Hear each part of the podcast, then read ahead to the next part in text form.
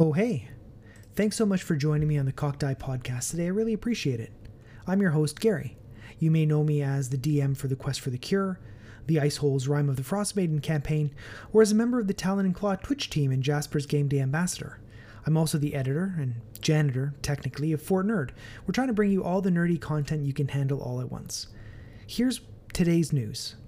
Uh, news of the seismic variety from D&D Beyond. Many of the faces of the company are out. James Haeck, lead writer, left a few weeks ago, and on Thursday it was announced that community manager Lauren Urban, creative director Todd Kenreck, and frontman Adam Bradford are all leaving the company. It's one thing to lose a visible member of your team, but it's quite another to lose them all at once. Everyone was keen to tamp down concerns about what this means for D&D Beyond and the future of the company. After all, they said it's the dev team that makes DDB go, and none of them are leaving. But no matter what the real story behind their departure is, the optics of this are terrible. Our friend Anthony, who is actually our first guest here on the Cocked Eye podcast, has committed to doing something ridiculous, and I wanted to share it with all of you. If the Talon and Claw Twitch channel gets 100 new subscribers before March 21st, Anthony is going to get the SS Failboat tattooed on his body. Yeah, I'm not kidding. So obviously, I made a promotional video encouraging people to subscribe. I'll include a link to that video and to the channel in the show notes in case you're interested. We're really proud of the Cyberpunk Independence show we're producing here at Fort Nerd, with our amazing and talented collaborators including Emma Wakelin, Feliza Casano, Amy Lynn Dezura, and Rachel Seeley. And we're excited to announce the first episode is going to drop on Sunday, March 7th at 7 p.m. Eastern, 4 p.m. Pacific on the Fort Nerd Twitch channel. I'm going to include the link in the show notes, but I absolutely cannot wait. My guests today are Brian Gray and Eugenio Vargas, the newest cast members of the Rivals of Waterdeep. They're stealing hearts, and souls too, maybe. It's too early to say, as Kent and Virgil in their first season with the Rivals. Brian is also known as Herb and can be found on the internet at Urban Bohemian. He's a streamer, a foodie, and an all around nerd, and my god, his voice is magic. Eugenio Vargas is also known as DM Jazzy Hands online, and you may have seen him on his incredible turn as the storyteller on Into the Motherlands, and as a player on the mini terrain domain show Harper's Tale, run by our good friend MTD Jake. I'm really excited for you to hear my chat with these fine gents because I really had a lot of fun. I think you'll be able to tell. So, here now my interview with Brian Gray and Eugenio Vargas.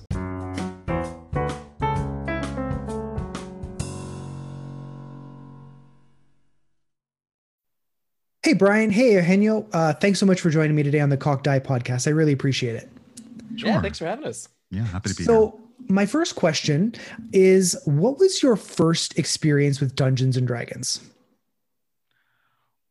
Wow, that goes way back. Um, honestly, it goes back to uh, when the company was still TSR, uh, the hardbound red book.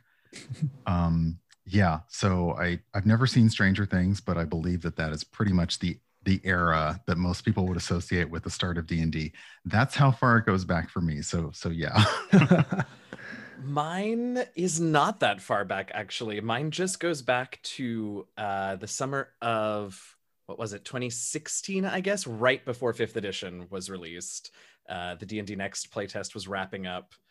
I chatted with my roommate one night. We both came out to each other as secret D&D fans who had never gotten to play uh, and found a group and started playing 3.5 at that point. But that was only, what is that now, like five and a half years ago? Mm-hmm. Okay. Now, do you have I know Brian, it's going back a bit, but do you have any memories of your first game? Like, do any moments jump out at you and just think, yeah, this is this is for me? Um, Yes, the it, just at that point it wasn't really about getting into the role of a character, but it was how it was fascinating how the statistics supported the fantasy. Mm-hmm. Um, how it made it made it kind of easy for you to get into these roles and to you know to be a magic user or a fighter.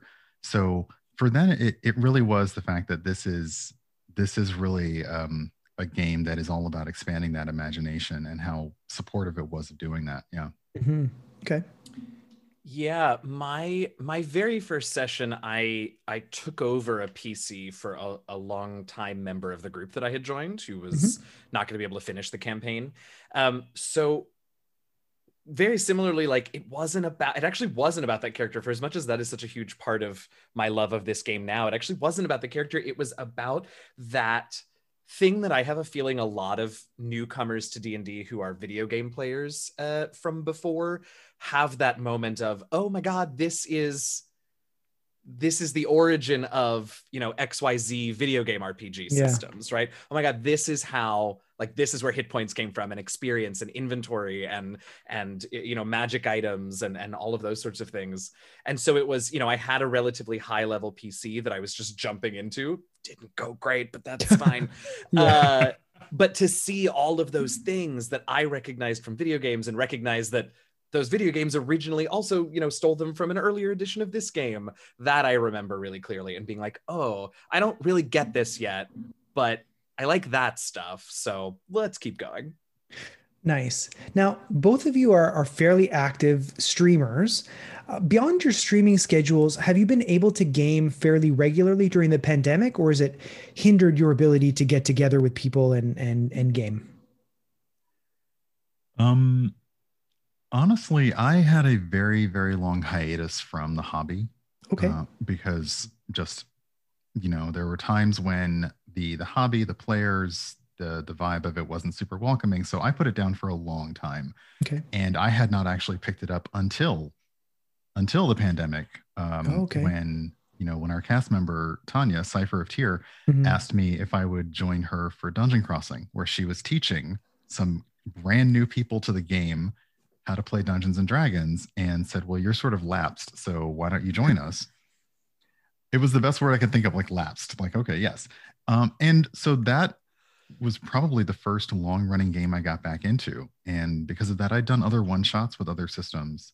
So all I've really done for the past few decades is now most recently virtual uh, virtual tabletop. Yeah. Okay.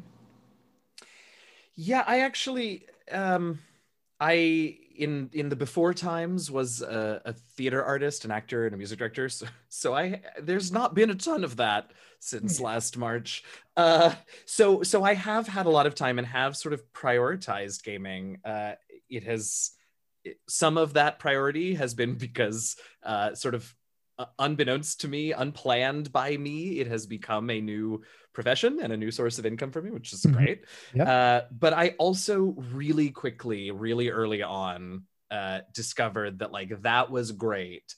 But if I filled my schedule with, you know, the streams and the the shows that pay me to be there and just doing the design work that I get hired to do, I'm gonna hate this real quick. So I made sure that I had home games. You know, I got a group of my friends who I knew were had been furloughed from work, and we created a RPG system like Explorers Club, and we played a different different system every couple of weeks just cool. to try them out. I called up called up please i haven't called anyone in years i texted a bunch of my designer friends and other friends in the industry and was like hey we are always playing in front of people. Let's do a Curse of Strahd campaign that's just for us, that we don't stream, we don't like blog about, we just do the thing. And we've been doing that since March. So yes, uh, the short answer is yeah, I've I've made a lot of time to continue gaming during the pandemic and have tried my best to balance it fairly well.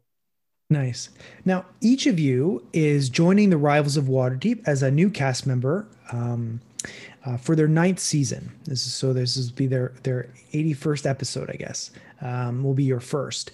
How was each of you approached to join the cast of season nine? uh, yeah, I, um, I chuckled because I have a feeling it's uh, you know we both have well, Brian has known Tanya a lot longer than I have, but we've both worked with her on some projects and both known her for a number of years. I, mm-hmm. I won't uh, say how many for each of us, but a number of years. Uh, and I don't know about you, but it was sort of, hey, you know, we're we're gonna be uh, losing a cast member, and we've already been slightly short-staffed from what the cast usually numbered as. Want to play D and D with us on Sunday afternoons? I don't. Uh, it wasn't much more of a to do than that. I don't know about for you, Brian. No, that was that was it. Um, you know, Tanya and I are friends, so we have talked about it over over time, and it was something where I said I would be interested if, but it was really me. You say it, you don't necessarily mean it. It's like, oh wow, that would be yeah. amazing to be included in that. I just didn't actually think it would happen, but yes, absolutely. She she just said, hey, do you want to join Rivals? And I I did take a moment to think about it because I I wanted to make sure that I could fit it with commitments and my day job. And and yeah, it was it was really exciting to be asked. And I said, yeah. I know that from speaking to some of your other cast members, I, I, I did an interview with Latia and I, I did some uh, print interviews with uh, Sharif and, and Masood and, and Tanya. Um, I know that the show is fairly collaborative and that's something that they pride themselves on. Once you said yes to, hey, did you want to join Rivals? Um, once you're officially cast, um, what can you share about your experience working with the players and the DM to get yourselves up to speed and onboarded into the game? Well, hard hitting questions. Friend. I know. Wow. Um, it was honestly, it, it took me a while to even come up with a character. And we, um, the, uh, the DM Latia, uh, talked to Eugenio and me about what are you thinking? What's going on? Um, so we eventually came up with character types. And I honestly did a nice deep dive. And then Sharif on the show did a recap um, of, oh, okay. of where things were. So it made it a lot easier for me to catch up because while I I do I'm a regular watcher of the show, that's often after I'm done with my stream and I'm starting to make my food for the day. So right. I'm half listening a lot of the time. So it was it was very easy to catch up with where things are. And it also felt like they were at a nice they were at a nice pause point where you entering as a new cast member would not need to have a comprehensive knowledge of all eight seasons to, right. to jump in. Yeah.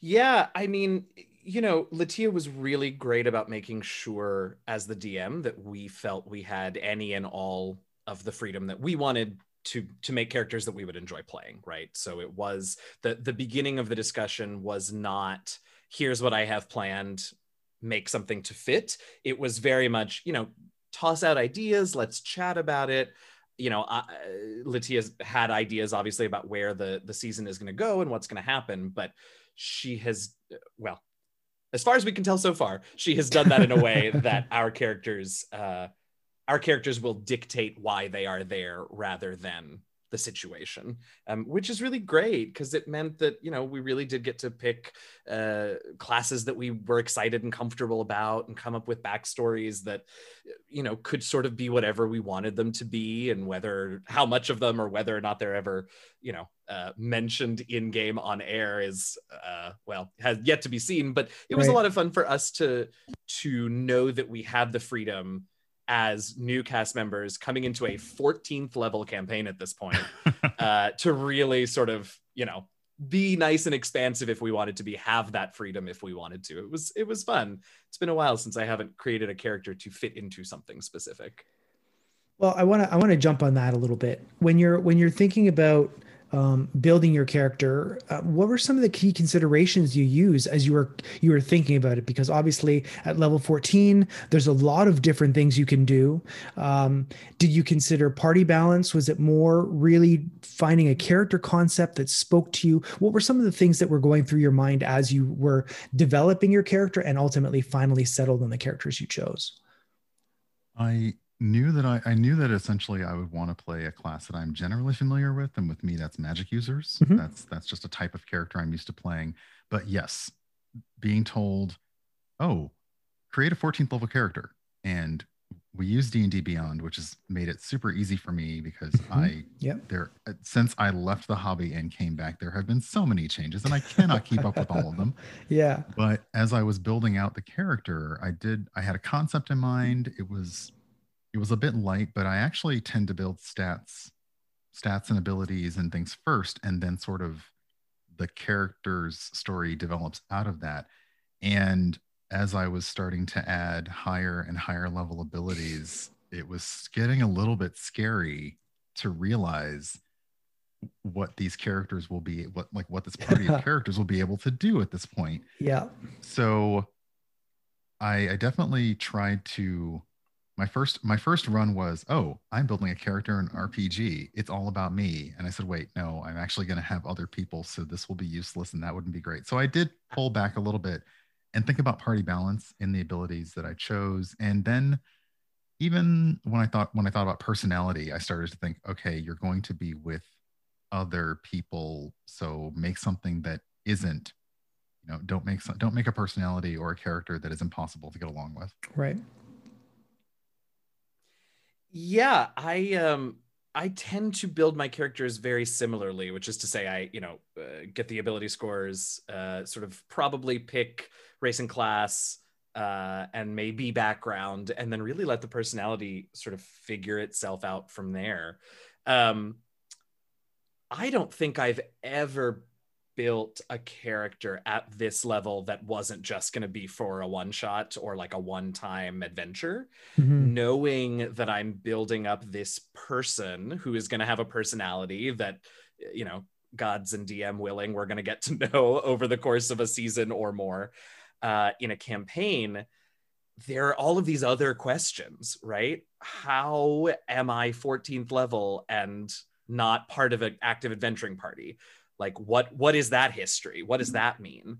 Mm-hmm. because my concept for kent originally was sort of this very nerdy like you know very he's an archaeologist and is very sort of in his head about these things. And and he's a rogue because well he needed to be able to get through traps in the archaeological sites that he explored well, okay, that's all well and good, but this man is a 14th level adventurer. Like he's more than just able to get through a couple of traps. And it was really exciting and really fun to have that added sort of facet of the character to be able to build out and to and to have to build out and to sort of see how this is already ha- needs to be a well-rounded person because they have obviously accomplished so much mm-hmm. and then took a break or something. I we'll, we'll see. Right. put, put, his feet up. Yeah, I I'm I approach characters in a, in a very similar way.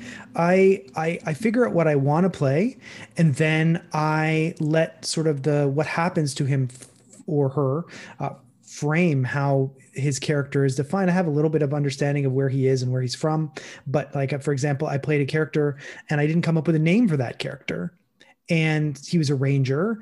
And so the dm referred to him as a humble servant of nature and the character's name became humble. So um, that's sort of how i i approached approach character building myself. Now uh, we've touched on it a little bit. Um, obviously rivals has a really deep history. Um, it's one of the longest running dungeons and dragons shows around can you describe and and Brian, you you did a little bit. Um, describe how you felt as the first episode got closer and closer, and sort of your feelings leading up to that, like the five minutes before airtime. Yeah, Brian, how'd you feel? Uh, is terror? I'd like to go with terror. Um, I, I was very I was very nervous um, for several reasons. That you, the number one, I think the number one reason is, and she's going to hate that I'm saying this, but I didn't want to let my friend down. It was a long running show. It had a lot of history. It was it's it's the the the popularity of it among its among its viewers mm-hmm. was surprising. So I really didn't want to let them down. And I was nervous. It's it's a huge deal. I I talked about it a bit on social media, the fact that I get to play this game that I felt like shut me out decades ago. The mm-hmm. fact that I get to play on now this long running show. So it there were a lot of nerves, but I have to admit that once we essentially once we started talking, um, they sort of evaporated. They're still there. Like I, it, it's still there, but yeah. it it really was just very very exciting. Um, but a lot of nerves because I just didn't want to. I didn't want to let the show down and I had a lot of reassurance from people, so it was great. But I still had that. I still had that in my gut. yeah. Yeah. I mean, a lot of a lot of the same feelings, honestly. You know, from sort of different approaches. Um, I I had a sense that you know that our first session back, the premiere of season nine, we were not the only changes to the status quo for that party, um, and so I kind of had a sense that there was gonna be plenty of space for us as the two brand new characters to have the spotlight to introduce ourselves to be a part of the scene. Yeah. But there was also going to be, you know, the fact that Celise, Tanya's character, was returning to the party after having been away for a long time. Uh, since since Tanya was the DM last season, her character was not there. So I knew there was going to be stuff uh, with Celise rejoining the party. Uh, you know, Brandon's character Rin uh, is not rejoining the party this season, so I knew there was going to be space in that episode to talk about where Rin was. So, so that sort of uh, helped to take a little bit of the pressure off, which was nice. Um, yeah, I felt that. I don't want to disappoint. Uh, I I also felt, and I I do feel this way when I introduce new characters, and and as I said, this one being such a long running campaign that we hope will run much much longer you know Mhm. knowing that this character might have some longevity may have amplified the nerves that i always feel when i introduce a new character on stream um, you know when i'm gming games on stream uh, a lot of times people are big fans of my npcs and the truth is the big secret about them is that i have very bare notes about most of my npcs before they come alive Mhm. in a stream and that works great for an npc because if you do that and it, it isn't someone that the audience or the players respond to uh, okay so th- that's okay. They don't have to go back very often. It's not a big deal. I only got the one kent in rivals. So there was a sort of sense of nerves of like i know that people will have an expectation from me about what this character is like how enjoyable they are whether or not they're likable is a different thing but how enjoyable they are to watch. And so until i started like brian said until we opened our mouths and started talking there was that I- don't know exactly who kent is and i sure hope people like him.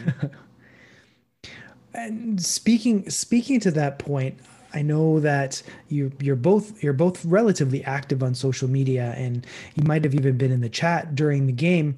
Uh, how has the reaction to your characters been? I know there's a GIF that I that I loved where you're both doing the open hand at the same time.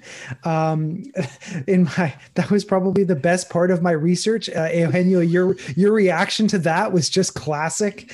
Um, if I could make that my phone screen, I would.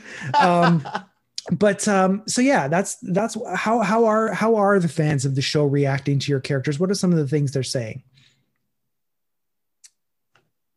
it feels it feels so weird to, it, it feels very weird to say this but they seem to have instantly they fallen love, in love us with our kid like right like I, I was not expecting this um you know Eugenio and i were talking behind the scenes a little bit Mhm. about what you know did these characters know each other? And we decided that they did. And then we were like okay well how well do they know each other? Um uh, how well do they know each other? And we said okay well perhaps they're a couple.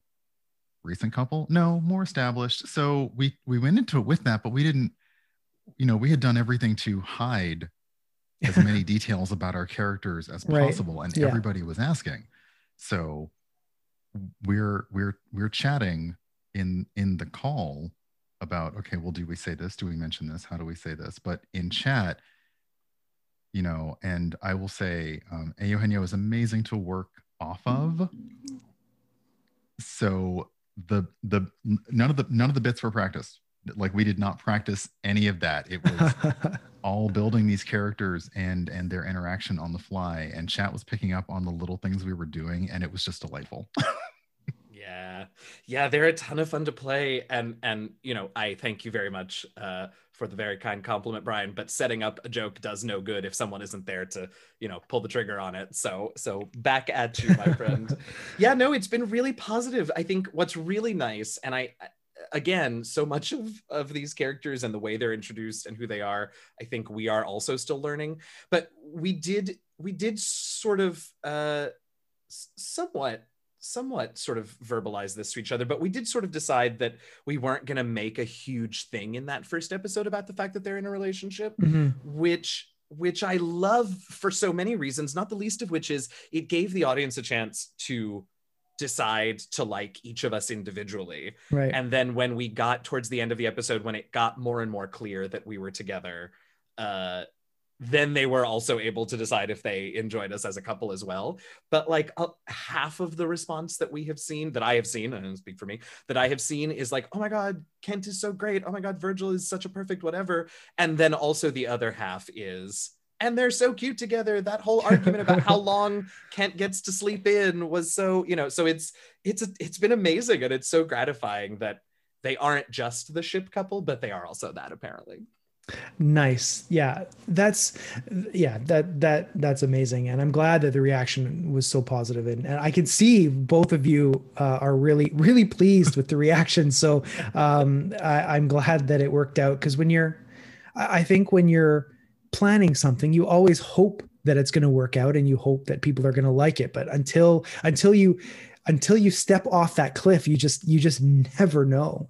And uh, i'm glad i'm glad that people are responding to it. So we talked a little bit about the history of rivals and and the depth of the show and the lore and, and you know the dm does switch. So it's not like some campaigns that where the lore is necessarily going to be consistent. The dms all have a different uh, perspective on on the world and and how things are how did each of you um, approach being on the show. And I, I, I want to get to this in a slightly different way. What I mean by that is when you were thinking about yourselves as members of the show, how do you integrate yourself into the show, bringing something new without um, affecting the things that have come before and without sort of disrupting the chemistry that's already there? How do you were you tentative did you like i'm sort of looking for that um, the chemistry angle of how you decided to come into the show I was very, very cautious and really, you know, as as Eugenio said, as as said in the first episode, we knew that we would be introduced, but the majority is how many changes have taken place. Um, so I was I was very hesitant, very tentative. I and it's weird because of that, the character came off a little bit drier and more standoffish than I had in my head because okay it's just like, yep, I'm here, but y'all clearly have things you need to work out. um, so so yeah, and I I feel like you know, in over watching the cast over time and um, knowing Eugenio, they're they're good at give and take. They are they are good at giving people room when it's necessary and not trying to take not trying to take focus away from any of your other castmates? Yeah, I mean, all of that, you know, it's a smart group of role players that we have joined, uh, and they're very good at what they do. And one of the things that I do think Rivals has navigated pretty well over its eight so far eight season history is some real uh, and and good for the narrative and handled well uh, interpersonal conflict among the party mm-hmm.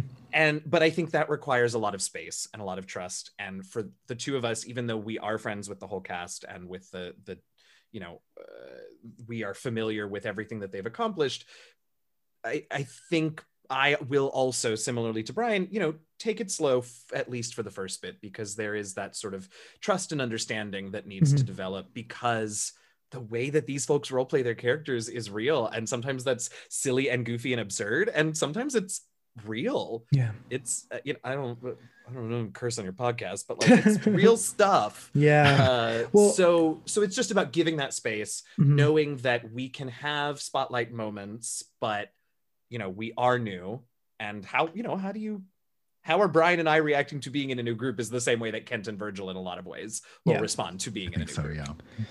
And I, I think Rivals one of the reasons that it's been able to last for so long is they do a really good job of sharing the spotlight. Um, everybody sort of gets a chance to shine in a given episode. Uh, like you know, you've you, both of you, I'm sure you've been, you've watched streams where um, there are one or two dominant personalities, and you know they might be a great role player, but it's not necessarily an enjoyable experience to watch the show because you can sort of see that other um, cast members aren't necessarily getting the the same opportunity to shine. And I, I, don't really think, from what I've seen of Rivals, that that is something that um, the show suffers from. I think they do a really good job of sort of batting the ball around and giving everybody the opportunity to sort of play with it a bit. Yeah, I agree. Yeah, yeah, definitely. So, uh, as of the recording of this episode of my podcast, uh, you've done one episode so far. Uh, the second one is coming up. Did anything surprise you about the first episode? Like, w- did anything sort of come out of left field? What What were your What were your thoughts on it? There, oddly enough, there were literally things that I did not remember about what had transpired um, with the rivals. So um like I had forgotten that Duo was a ghost. I completely Well. forgot that. And I, you know, my my reactions in character and out of character were so genuine. like, oh, right. Um, but for me, I think it it I don't know, like coming essentially watching watching the characters, watching Masood and Sharif play the characters after they had just gotten done with Revel's End, seeing Celise come back, it was very clear what their characters' expectations were upon Mhm. her return. And the fact that those expectations were not met was it was just fascinating to be on the sideline and i'm like i'm muting my microphone because i'm like my reactions i'm like i don't want to be like or nothing that was that that was fantastic to watch and just see Right. how genuine that was Yeah, I I mean a lot of that. Uh, I had also forgotten things from earlier seasons or forgotten the sort of chronology of things. So it was surprising when certain characters didn't know things that I thought they knew. Um, if we're just talking about the narrative, I uh, did not expect us to go back to Trollskull. I I have a we do have a vague idea of sort of where uh, Latia is is taking us this season, but but she's done a pretty good job of keeping it under her hat. Uh, and I did not expect to go back to Trollskull uh, before we got to this place. And I'm thrilled. I, you know, I, I love Trollskull as a as a design thing. I've run uh, Dragon Heist myself, and I really like the idea of Trollskull. And I just love what the rivals have done with it. Uh, so that was a delightful surprise that we did get to, you know, meet Duo in that capacity. Their their kobold friend who thinks he's a ghost, or Right. or meet Brian the brain in the jar, which may have been my favorite thing. Um, yeah. so yeah, that was a delightful surprise for me. i'm Now, not talking about brian i'm not i can't i can't, I can't. oh my god I waited as long as I could to not mention him. So now, um, I don't want you to necessarily reveal any spoilers about things you might have planned, um, but do you have any secret plots or character revelations set for the rest of the season, or is that something you would leave to develop over time with the DM or with the situation? Is like, oh, my character is going to react this way to this situation. I think this means I'm going to do this at some point. I am absolutely still learning about my character. Okay. And what I find interesting is that because A. Eugenio's character and mine are linked, I'm I mean, I'm honestly still taking story notes about my character based on what I did in the first episode. Right, right. So I feel like we I will probably work with him to figure out perhaps a story from the past or two. And if it's something that Latia wants to use, great. If Mhm. it's just something that fuels a moment, that's great. But no, no, no secret plans yet. There I know that both of us have backgrounds written for our for our characters where if you know if Latia wanted to use aspects of those, sure. But um, but no, nothing there's nothing brewing yet. Okay. Not from me. Yeah, I don't have anything huge. You know, one of the things that I love to do with characters when I build them is know that is tie story and their background to their abilities and their class features and things like that, particularly when I'm building a non first level character. Okay. And so, goodness, I have so much to work with here. Uh, but so I have ideas about what it will look like when Kent uses certain of his class features and things Mhm. like that for the first time. Yeah. Um, because I have tied them to this backstory that we don't know much about.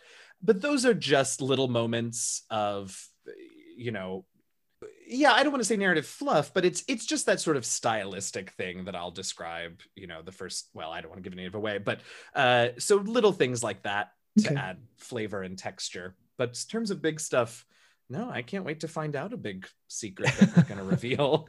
Okay, you'll be the first to know. yeah, exactly. Well, I hope so, but not necessarily at this point. if you if if you could describe um, Kent and Virgil uh, in only one sentence, what would that sentence be? Now, keep in mind that there's I don't want a run-on sentence here. I want like a normal length sentence, not like commas and semicolons. Like you y'all y'all creatives just take any advantage within the rules to to do uh, to go beyond the limit. So yeah, one sentence uh, description of your character.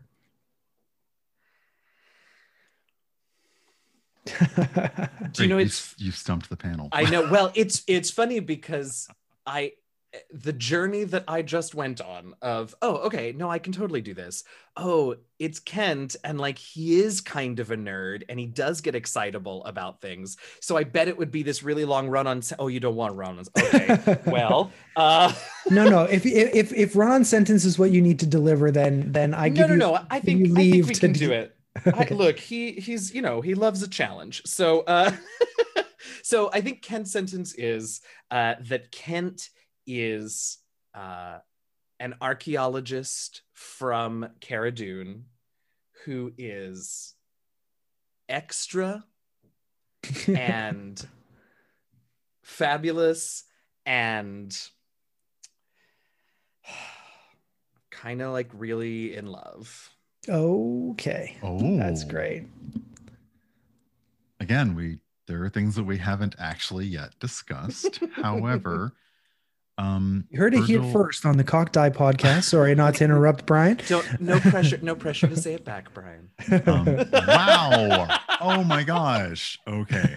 Um, Virgil Virgil would say that he had a turbulent past.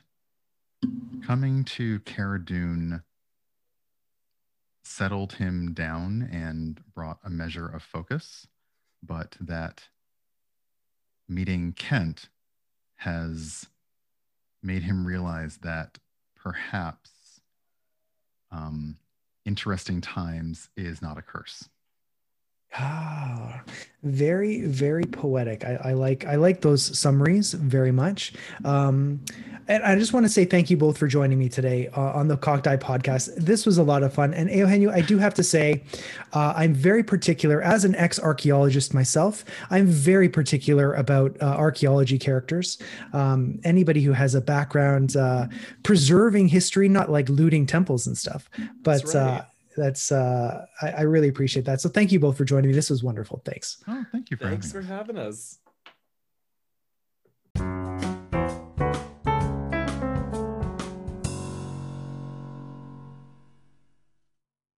well that's it for us here at the cock die podcast today. I'm gary your host. Thanks so much for listening. And remember if the die is cocked it doesn't count